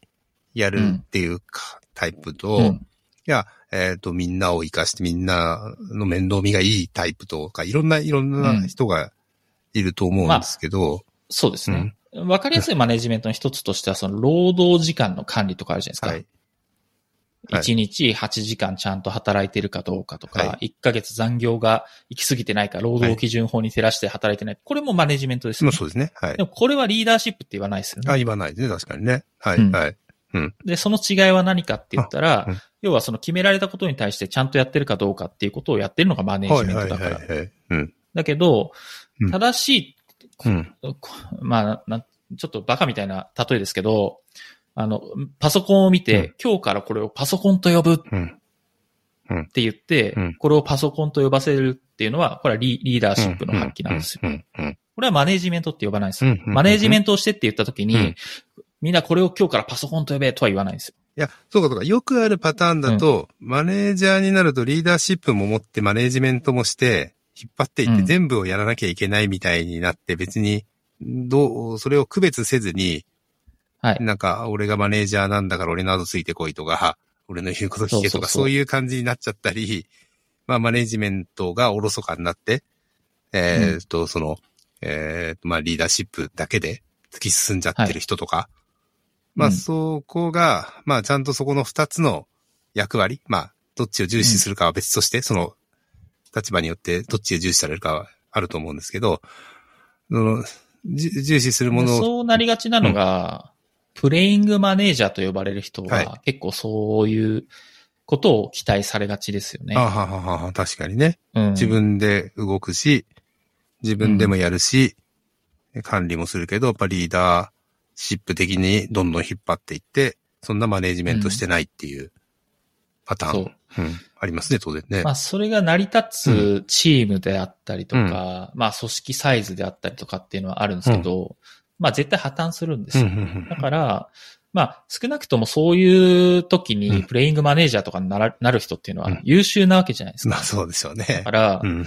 きちんとこの違いを認識した上で、そういう役割をちゃんとメンバーに渡していったりとかあの、これちゃんと理解して言語化できてるからこそ渡せるのであって、はいはいはいはい。それが混同されてたら渡せないわけですよ。そうですね、確かにね。はい。ソフトウェアと一緒で、うんうんうん密結合になっているものは渡せないけれども、そこがマイクロサービス化されてれば、こっちの席もよろしく頼むわって渡せるじゃないですか。はいはいはいはい。それと一緒なんですよ。え、でもその渡すって言った時に、例えばマネージャーを頼まれてる人がマネージメントを誰かに渡すとかもあり得るんですかね。あり得るんじゃないですか。あり得るんだ。うん、私、マネージメントになったけど、たマネージャーになったけど、そう、人を見るのができないから、代わりに見てくれないって渡すのもそうだし、いや、放棄するのもありありますよ。うんうんあの、私はマネージメントしないかうん。ら、おのおので頑張ってみたいいはいはいはいはいはい。確かにあるか。うん。それはでもうん、わかりやすいですね。うんうんうんうん。あのう、ん。宣言だかうんら、うんうんうん。でもそうしてもらった方が、あの、スタンスが明確で分かりやすいじゃないですか。はい確かに。で、暗黙の期待とかが生まれないんで、はい。あの人なんで私のこと見てくれないのって言わなかったら絶対思われるけど、うん。あ、あの人はそういう人だからしょうがない。うん。だから自分で成果をアピールしに行かなきゃいけないんだってなると思うんですよ。まあ確かにね。うんうんうんうんうん。で行動が変わるし、うんあの、求められる役割とか期待値が変わるんで、うんうん。そそれはどっちがいい悪いじゃないですよ。はいそれはそういうスタンスで、うんで、相性があるから、あの人の下では働きたくありませんみたいな話はあるとは思いますけど。まあまあまあ確かにね。ううん。であまあ逆に言うとリーダーシップを発揮してくれないっていうふうに言う人もいるわけですね。その、そのマネーそうそうそうジャーの、今のマネージャーは全然リーダーシップを発揮して、私たちの行くべき道を導いてくれないって。これよく聞く話ですね。確かにね。うん前までの人はすごかったとか。うん。はいうんそうかそうか。別にそこも別にマネージャーの仕事とは限らないし、まあ、うん。誰かがやんなきゃいけないね。でもね。誰かがやんないと大変だよね。リーダーシップは誰かに持ってもらいたいみんなで考えていけばいい？まあ、それを考えるのもリーダーシップの役割か。だから。まあ、最初にやっぱり切り開く人が必要なんですよね。うんあの、ちょっと歴史の話で言うとアメリカの開拓時代とか思い出していただきたいんですけど、うん。うん。まあ、ヨーロッパの人が船でアメリカ行って、要は最初は開拓しなきゃいけないわけですね。うんすねこれはもうリーダーシップを発揮していかなきゃいけない。で、開拓したところに街を作るぞってなったら、これはリーダーシップよりもマネジメントの方が、あの、大事なわけですよ。ここに、これぐらいの家を建てるぞ。このぐらいの工期でっていう。で、それがけん計画的に立っていけば、街が発展していくから、あの、どんどん人が住みやすくなったりとか、はい移住しやすくなったりする。そうですね。うん、うん、そう。うん。だけど、リーダーシップがないと街が広がっていかないから、どこかで頭打ちが、うんだから、新しいところ開拓するぞって言って、また新しく開拓していって、まあ、あの大きい大陸を切り開いていったわけじゃないですか。はいはいはい。うん、うん、うんうん。これがリーダーシップとマネジメントの関係だと思いますけど、ね。わかりやすくなってきたわかりやすい。お、面白い。あ、確かにこれは面白い。うん。ちょっと、このリーダーシップとかマネジメントの話で一個気になる話題というか、ここに書いてないんですけど、えーっと、サーバント型リーダーシップっていうんですか？そういう言葉っていうのがあって、まあ、PyConJP なんかでも少しちょっと今話題になってるんですけど、これってどういう感じですかね、私はまだピンと来てないところがあって、サーバント。サーバント型のリーダーシップは、まあ、サーバントって従事者っていう意味だから、要はその、リーダーなんだけども、主役はメンバーを立てるっていうか、ほうほうほうほう。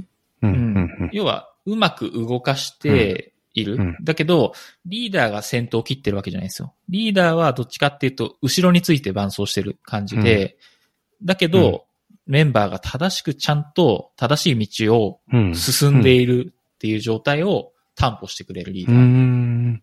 ちょっと説明が難しいですけど。難しいです。まあ、そういう意味でマネージメントしっかりしなきゃいけないみたいなところですよね。さっきの話からすると。ああ、そうですね。まあ、そういう意味ではマネージメントも絡んできますけど、それはでも目的が少し違って、まあさっき言ったようにマネージメントって、なんか決められた期日にこれぐらいを出さなきゃいけないっていうことをちゃんとやるっていうこととか、なんとかするってことですけれども、えっと、サーバント型リーダーシップの場合は目的がその部下が成果を出すこととか、その、なんていうんですかね、あの、適切にこう、進んでいくためのものをこう、ナビゲートしていくみたいな。うんうん 難しいな、表現が。難しいですね。なんか、うんそんな言葉をちょっと今使っているんですけど、なかなかね、こういう言葉をまた使って説明するのもなかなか難しいし、うんうんっていうのもあって、ちょっと気になってはいましたというのも、うんあ、はいでも、結果として、まあ、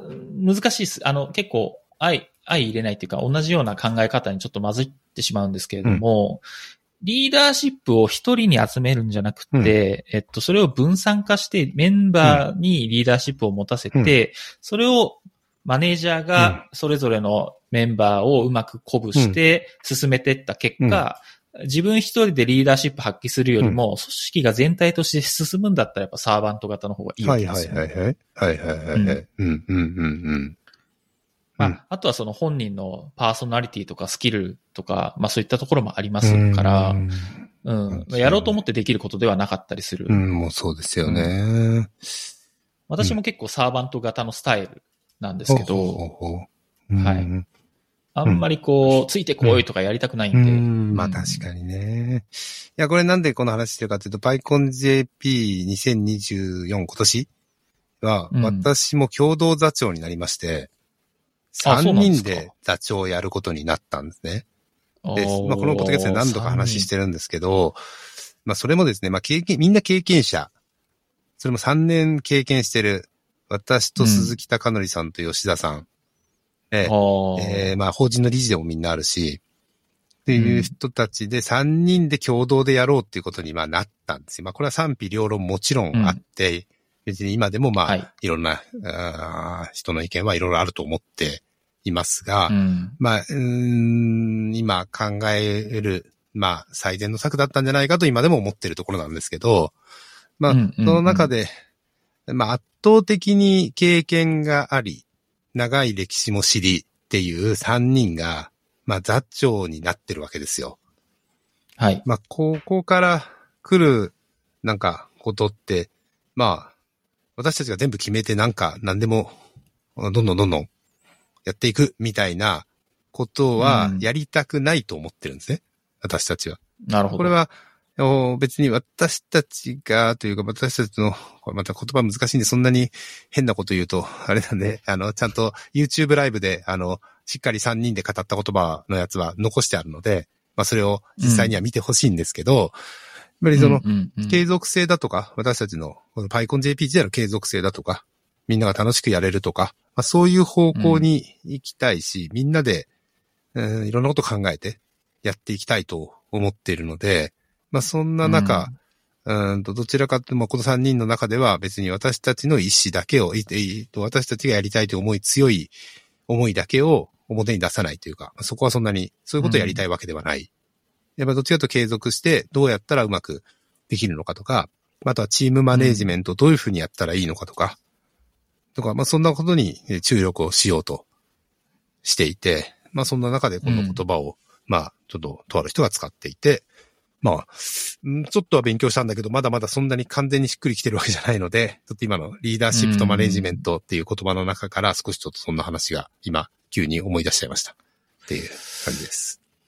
うん、難しいっすよね。なんか、まあ、経験のある3人がくタッグを組んでやるのは、まあ、あの、安定性はあるんでしょうけど、何かその新しい風を吹かせるって意味だと、あ、それはないよなと思っていて、まあ、まあ、その二人に加えてちょっと、あの、新しい人を抜擢してみるとか、まあ、そういうやり方でうまくフォローするみたいなやりうん。方とかは、まあ、その、後継者育成の、うん。まあ、一つの施策としては全然あるのかなと思ったんですけど、うまあ、熟練の三人で固めるっていうところと、あとはまあ、それを固める周辺のスタッフとの兼ね合いっていうところが、まあ、私としては結構気になりまあトそうですね。私たちもすごく気にしていて、えっ、と、そこはすごく大変だし、そこに時間と労力をすごいかけようと思ってますね。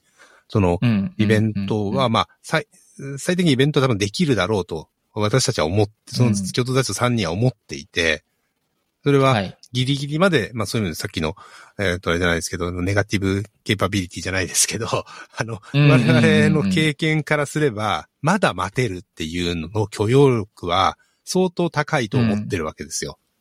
それは、いろんな意味でのその、別に今決めなくても、まあ1ヶ月後に決まってなかった時から考え出しても間に合うよねとか、まあ本来であれば今、もうすでに決まってた方がいい募集を何かを開始した方がいいかもしれないけど、それを復活することはまあ今まだ、えー対策しなくても大丈夫じゃないみたいなことはよく思っていることで、あ、これはでも、ちゃんとその期待される要求を伝えた方がいい、いいと思っていて、うん。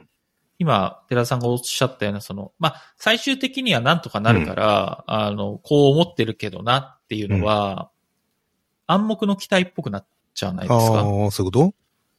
うん。うん要は、このイベントを開催するまでには、マイルストーンとして大体このぐらいの時期にこういうことが決まってないといけないよねっていう、その、ざっくりとしたフレームはみたいなのがあって、それに対して、間に合ってないよねうん。っていう風にしないと、プロジェクトマネージメントとしてもちろんもちろん、は不安じゃないですか。。それはそうですね。それはもちろん、それは、そうしたいとは思ってるんですが、まあそういうところも一緒に作っていきたいし、ううんんとうん、そのマイルストーンも含めてね。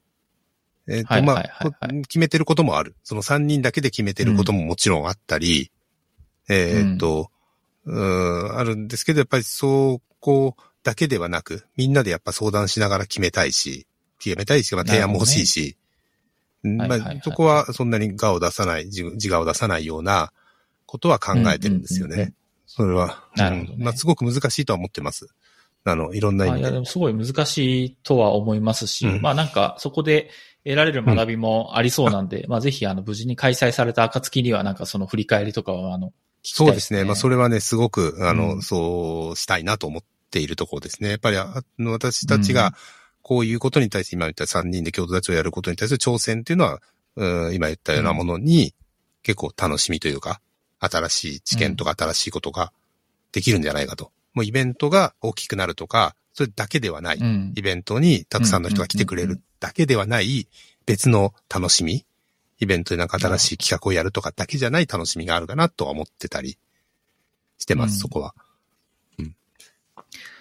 あの、今の話聞いててちょっと、あの、次に書いてる話にちょっとつなげたいんですけど、あの、今日も新しい本を少し紹介するんですけど、はいあの、私が最近読んだ本で、仕事の辞め方って本がちょっと話題になってましたね。はい。はいはい。これあの、テレビプロデューサーの鈴木治さんっていう人が、あの、テレビプロデューサー辞めるんですよ、この3月らしいですね。うん。はい。で、その、まあ、なんで辞めんのっていう話を結構エッセイテイストで書いているものなんですけれども、まあ、いくつかその話題になってる記事とかがあるんですけど、その一つにやっぱソフト老害っていうのがあって、まあ、老害ってよくあるじゃないですか。まあ、皆さんもあの、老害にはなりたくないし、老害にこう、苦労させられてきたみたいなまあまあ、そうね。歴史もある。うんはい。うん。うん。で、まあ、老害っていうのはやっぱ5、60代とかかの人がなるってイメージがあるけれども、いや違うと、40代からもうソフト老害として、あの、あるんですよっていうのが、この鈴木治さんのうん。話でうん。な、なんでそう思ったかっていうエピソードがあるんですよね。彼が、あの、いいともだったかな？いいともかなんかをやっていた時の、まあ、やっぱりその、プロデューサーって発言がすごい重たいんで、はいはい。うん AD さんとかからすると、すごいあの、その一言で、やろうと思っていたことができなくなったりとか、うん。あの、ちゃぶ台返されるみたいなことが結構あるらしいんですよ。で、鈴木治さんは自分が老害にすごく苦しめられてきたっていう経験があるから、自分は絶対そうならないようにしようって思ってたけど、無意識に同じことをしていたっうん。ていうのが、まあ、エピソードとしてあって、で、これがあの、YouTube で少し話題になってる外録チャンネルっていうですね、あの、もともと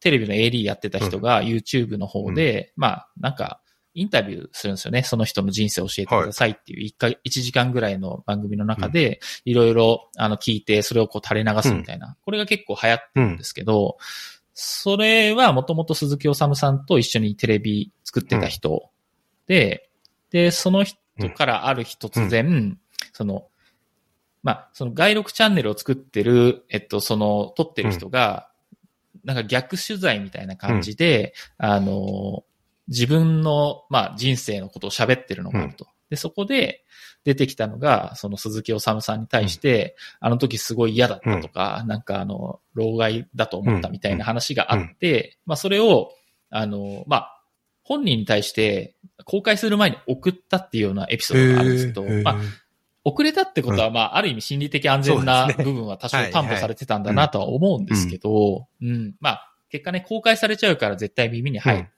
ので、まあ、送ったっていうのはあると思うんですけど、なんというか、それって全然我々も起きるじゃないですか。そうですね。うよん。良かれと思って言ったことが全然そうならなかったって、私最近あの会社の失敗に書いたんですけど、うん。あの、なんか全然そういう意図はなかったんだけど、なんか結果としてなんか気まずい感じになっちゃったよねっていうのは結構よくある話なので、いや気をつけたとしてもやっぱ起きちゃうときは起きちゃうんだうなっん、て思うし。そうそうですね。うん。もちろん私も気をつけてるつもりだし、そういうコミュニティ系では特にだし、俺以外でも気をつけてるつもりだけど、そう。で無意識にね、そうなっちゃう。うん。そう受け取られちゃうっていうのは避けられないから、ああ、こういうことあるんだなと思って、だから自分が気をつけるだけじゃダメなんだと思ったんですよ。だからといって、じゃあ、会社を辞めるとうんか仕事を辞める、例えばパイコン辞める、さっきの話だとパイコン辞めるとかっていうのが、うんうんうんうん。全体最適かどうかっていう、振り返りは私はしてるつもりではいる。もちろんそんなにうまくできてるかどうかは別としても、うん。そそれこそアンランド世界にうん。また話戻るんですけど、辞めるから老害起きなくなるけど、それが全体の最適なこと、世の中的に良かったかうん。悪かったかっていう評価ってまた別、もちろん辞めなきゃわかんないんだけど、うん。うんうんうん。老害を起こさないようにするために、じゃあ私は何もすんのやめますっていうのも何か違うかなとも思ったり。あーうん。ここはね、難しいなと思っていて、あの、仕事は、その営利目的でやってるやつだから、まあ、誰かが抜けても、あの、なんとかなるとか、あの、そこをチャンスとして、あの、席を奪い合うとあるんですけど、コミュニティ活動ってまたちょっと違うまあじゃないですか。まあね。うんうん。だから、完全にそれを踏襲できないところはあって、まあ私もいろんなコミュニティやってきては、あの、続かなかったりとかもあるので、うんまあ続いてるコミュニティシンプルにすごいなと思うし、まあそこまである程度組織化してできてるんだったら、思い切って、辞めるまでいかないかもしれないですけど、全く関わらないじ時間をちょっと作ってみるとか、まあそういうことによって起きる何かがあるんじゃないかなっていうのはすごいはい。それはまあ、うん。や、まあちょっとこの本のタイトルで気になった仕事の辞め方っていうタイトルと、その、うーんと、う ソフト老害との話って、なんか繋がっちゃってる感じがしてて、ソフト老害を防ぐために仕事を辞める方法どうするんですかみたいなことになってんだとしたら面白くないなと思ったんですよね。あ、そこはね、あの、繋がってないです。まあもちろんそのエピソードの一つとしては入っているだけで、うん。あくまでもその、長年これだけやってきたことをなぜやめるのかっていう本にはなっているんで、まあ、やめた上でその先がありますから、うん。あの、そういう意味で、あの、僕はシンプルにですね、あの、仕事がどうとかじゃなくて、最近やっぱりその、まあ、40というその年齢うんが割とその仕事の人生の中で、あの、折り返し視点だと思っているから、なんかこう、後半のしうん。職業人生をどうやって過ごしていったらいいのだろうかっていうのを結構割とここ数年考えてるわけですよ。だから、うん。結構こういういろんなことをね、あの、やった人たちが書いてる本をいろんな形で読んでたりするわけですよ。まあこれ以外にも、なんだっけな、人生後半の戦略の書みたいなやつとかがちょっと前に話題になってたりとか、あとは去年かな話題になってたモダンエルダーっていうのがあるんですけどこれはちょっと違って、あの、まあ、60代ぐらいの人が、その、Airbnb ってあるじゃないですか。あ,、の、あの企業に再雇用されて、その、若い人たちの中で、年、まあ、年を取った人がどういう振る舞いをするべきなのかっていうのを結構書いた本なんですけど、面白い。そうだ、ね。はい。めちゃめちゃそういうのをいろいろと見ていて、いや、あのーなんていうんですかね、自分の生き方もそうだし、自分がこう、年を取って経験を取った中でどういう振る舞いをするとかっこいいのかなっていうのを、なんかリサーチし始めたんですよ、えー早いんじゃない最近。早い早い。まだまだ早いですよ、そんな。いやいや、まだまだでしょう。はい。いやいや、私もね、あの、実際には、あの、それこそ、PyConJP とコミュニティの方も、その、やっぱりそうう、んちゃんと、えっと、引くというか、何か離れる時間とか離れる時ってもちろん来るとは思っているので、まあその辺は、まあ、うんえっと、これは知ってますよね。私が代表理事じゃなくなったのは知ってますよね。知ってます知ってま PyConJP は、優しい PyConJP アソシエーションは代表理事から、去年かな？去年の2月に降りたのかな、多分。ようやく1年ですけど、まあ降りてるし、あの、まあそういう風に変わっていこうとか、自分自身もなんか、えっ、と、次の何かっていうのは考えたりとかもしてるので、はい。あの、もちろんその辺は意識しつつも、また座長戻っちゃいましたっていうのと、大変ですよ。いろいろあるんですよ。はいああ、また戻ったんいやいやだいました。本当いろいろありましたよね。うんはい。まあまうんあ、ありがとうございます。でもちょっと仕事の辞め方が、まあ、いずれちょっと読んでみようかな。結構軽い本なのかなそんなになんか重たく読まない方がいいあ本ですよね、多分ね。うん。あのー軽いビジネス書なんで、あの、一日でパーッと読めるよういやいや、そんな早く読めるとかあれやだけど、まあまあでも、なんか、Kindle とかで買って、なんか、サクッと読むのは良さそうな気がしますが。はい。なんかもう一個ネタがなんか書いてあるんで、ちょっとぜ宣伝っぽいんで、はい。はい。ぜひ読んでください。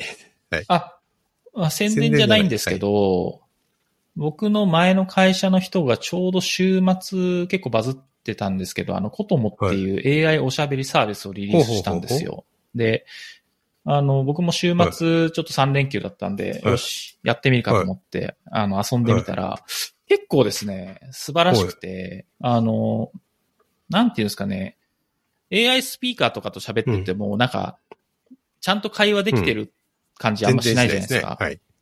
そう。うん。なんだけど、その、こうやって人と喋ってる時に、あ、そうだよね、とか、ええうん。とか、なんか、その、ちょっとした、なんていうの？うん。相づち、相づちまではいかないですけど、反応みたいなのが、結構うまく再現されて入っていて、へなんか人と喋ってるみたいな感じになるんですそうね。なんですね。全然私は知りませんでした。うん Cotomo っていう AI おしゃべりサービスこ。とも。ねそうそうそうそうそう。で、しかも、その、こういうものって、やっぱりその、処理時間が長かったりして、なんか、レイテンシー悪かったりとか、レスポンスタイムが悪いみたいなの結構昔からあったんですけど、それもあんまりなくってですね、まあもちろんその、自分が喋った、発話したものを聞く時間はあるんですけど、そこから即座に返してくるんですよ。うん。で、それを別になんか、あの、なんか変な話を返してくれるわけじゃなくて、ちゃんと汲み取った上で返してくれるへしー、まあ、喋ったことを結構記憶して、まあそのテーマとかを掘り起こしてきたりするんで、あ、すごいなと思って、シンプルに思って、これは、今これで遊んこでます。れは、はいえっ、と、どういう、ウェブアプリなんですか？えっ、と、それとも、あえっ、と、あ、iOS ですね。iPhone アプリ。iPhone アプうんリとして、ログインして使う感じなんですか、何か。そういうわけでもない。あ、そう無料なのかな？ですね。一応、あ、無料です。無料なんですね。無料で使えて、うん。で、面白いのが、最初あの、あ、まあ、声で、あの、いろいろと設定したりするんで、で、最初のユーザーオンボーディングがめちゃめちゃ優れてて、あの、声で、その AI のキャラクターっていうかん AI と喋る以外のことが何もできないんですよ。ほう。で、そこでちゃんといくつかの、えっと、設定をした上で、初めてその設定項目とかが出てくるみたいな。すごいな。そう。っていう、あの、やっぱ体験の作り方も非常に面白いですしあとその、うん最初のチュートリアルを、まあ、いくつなんだっけな、5個ぐらいチュートリアルがあるんですけど、それを超えると初めてその AI のキャラクターとか設定変更ができるようになるんですけど、はいはいうんその設定変更を受け付けるの3日だけなんですよ。で、3日経つと設定変更できなくなるっていう。面面白い制約があって制約として。えそう。だ僕今、あの、設定変更がもうできなくなったんですけど、これが今後どういう風になっていくのかっていうのはちょっと楽しみで、あの、今、あの、会話しながら楽しく遊んでー、育ててえーあ、ます。そうなんですね。ちょっと私も時間があればやってみますけど、へえ。ちょっとやってみてくださいえーうん雑談から相談をなんかして、させてくれるんだ。へえ。ちょっと気になりました。うんはい。あの、ありがとうございます。共有していただいて。いやーすごいいはいろいろな情報が、はい、また、あれしましたが、えー、まあ今回も、えっ、と、いつもの通り1時間半ぐらいにはなっちゃったかなと思うんですけど、いつも1時間ぐらいでポッドキャストをお届けしようって、いつも最初は思うんですけど、も。あの、必ず1時間は優に超えてしまってえーいるんですが、まあ今日もいろいろとですね、新しい発見とかまた深掘りが結構私自身ができたんで、すごくあのためになりました。なんか他にこれ言い忘れてるみたいなのあれば、ありますか？哲夫さんの方から。いや、大丈夫。そうですはい。じゃあまあこの辺で締めますかね。はい。最近はそうですね月に2回ぐらいポッドキャストやれてるんで、まあ私もペース的にはちょうどいいかななんて思って、私もなんか、あすごいです出ますね。いやいやいや、もともとね、作る最初に始めるときに、なんかお勧めされたときにいたじゃないですか、哲郎さんもその場に、ポッドキャストやってみたらって言われたときに、もうそれから4年になるのかな、2020年にそんな話をしたので、結構。継続は力でもまあないですね。92回ですからね。そんなにたくさんやってるわけではないんで、あの、無理しないようにしつつ、はい、あの、定期的うになんかこういうのやって、やろうかなと思ってますし、やっぱなんか最近は、あの、ゲストに呼んでいろいろと教えてもらえることも増えてるんで、嬉しく、本当に嬉しく思ってます。なんか、いろいろと、こんな話させてって言われることもあって、まあそういった時に、なんかいろいろと新しい発見とか新しいツールを、あれしたりっていうのもあって、この間池内さんにも来てもらいましたけど、もうリニアアップは私も最近大のお気に入りになってるんで、一週間にツですね。あの、池内さんがすごいお勧めしてたやつなんですけど、うん。なかなかね、まあ、すごいいいなと思って、私もかなり、ちょっと、もっと使い倒したいなっていう感じに思ってるんですけど、そんなのも話が聞けるので、すごく嬉しいですっていう感じですかね。はい。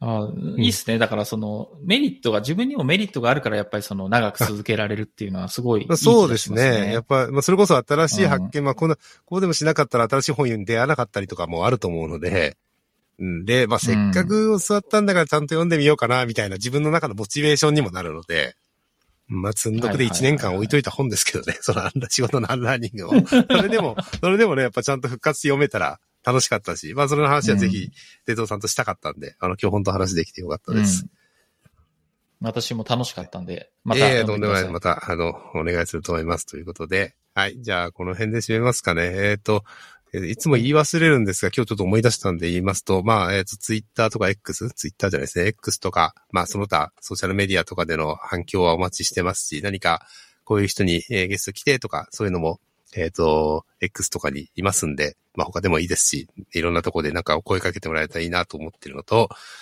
まあ、せっかく作ったステッカーがですね、なかなか配るチャンスがないと。なこのポッドキャストステッカー作ってみたんですよ。PyConJP、PyConAPAC。あ、そうですねもらいましたよはい、この間お渡ししましたよね。はい。ありがとうございます。なんで、なかなか、あの、聞いてるよっていうリスナーさんにもね、本当はお渡ししたいんですけど、まあそんなにリスナーが多くないんだろうっていう 話はちょっとさておきですね。まあ楽しくこちらとしてやってるので、あの、聞いてるっていう方がいれば、ぜひお声掛けを、あの、イベントとかで会った時にですね、お声掛けいただければなというふうに思っています。はい。ということで、えっ、と、今日はこの辺で締めたいと思います。えっ、と、本日のゲストは伊藤哲郎さんでした。哲郎さんありがとうございました。はい、こちらこそありがとうござはいい、ました。それでは失礼します。はい、失礼します。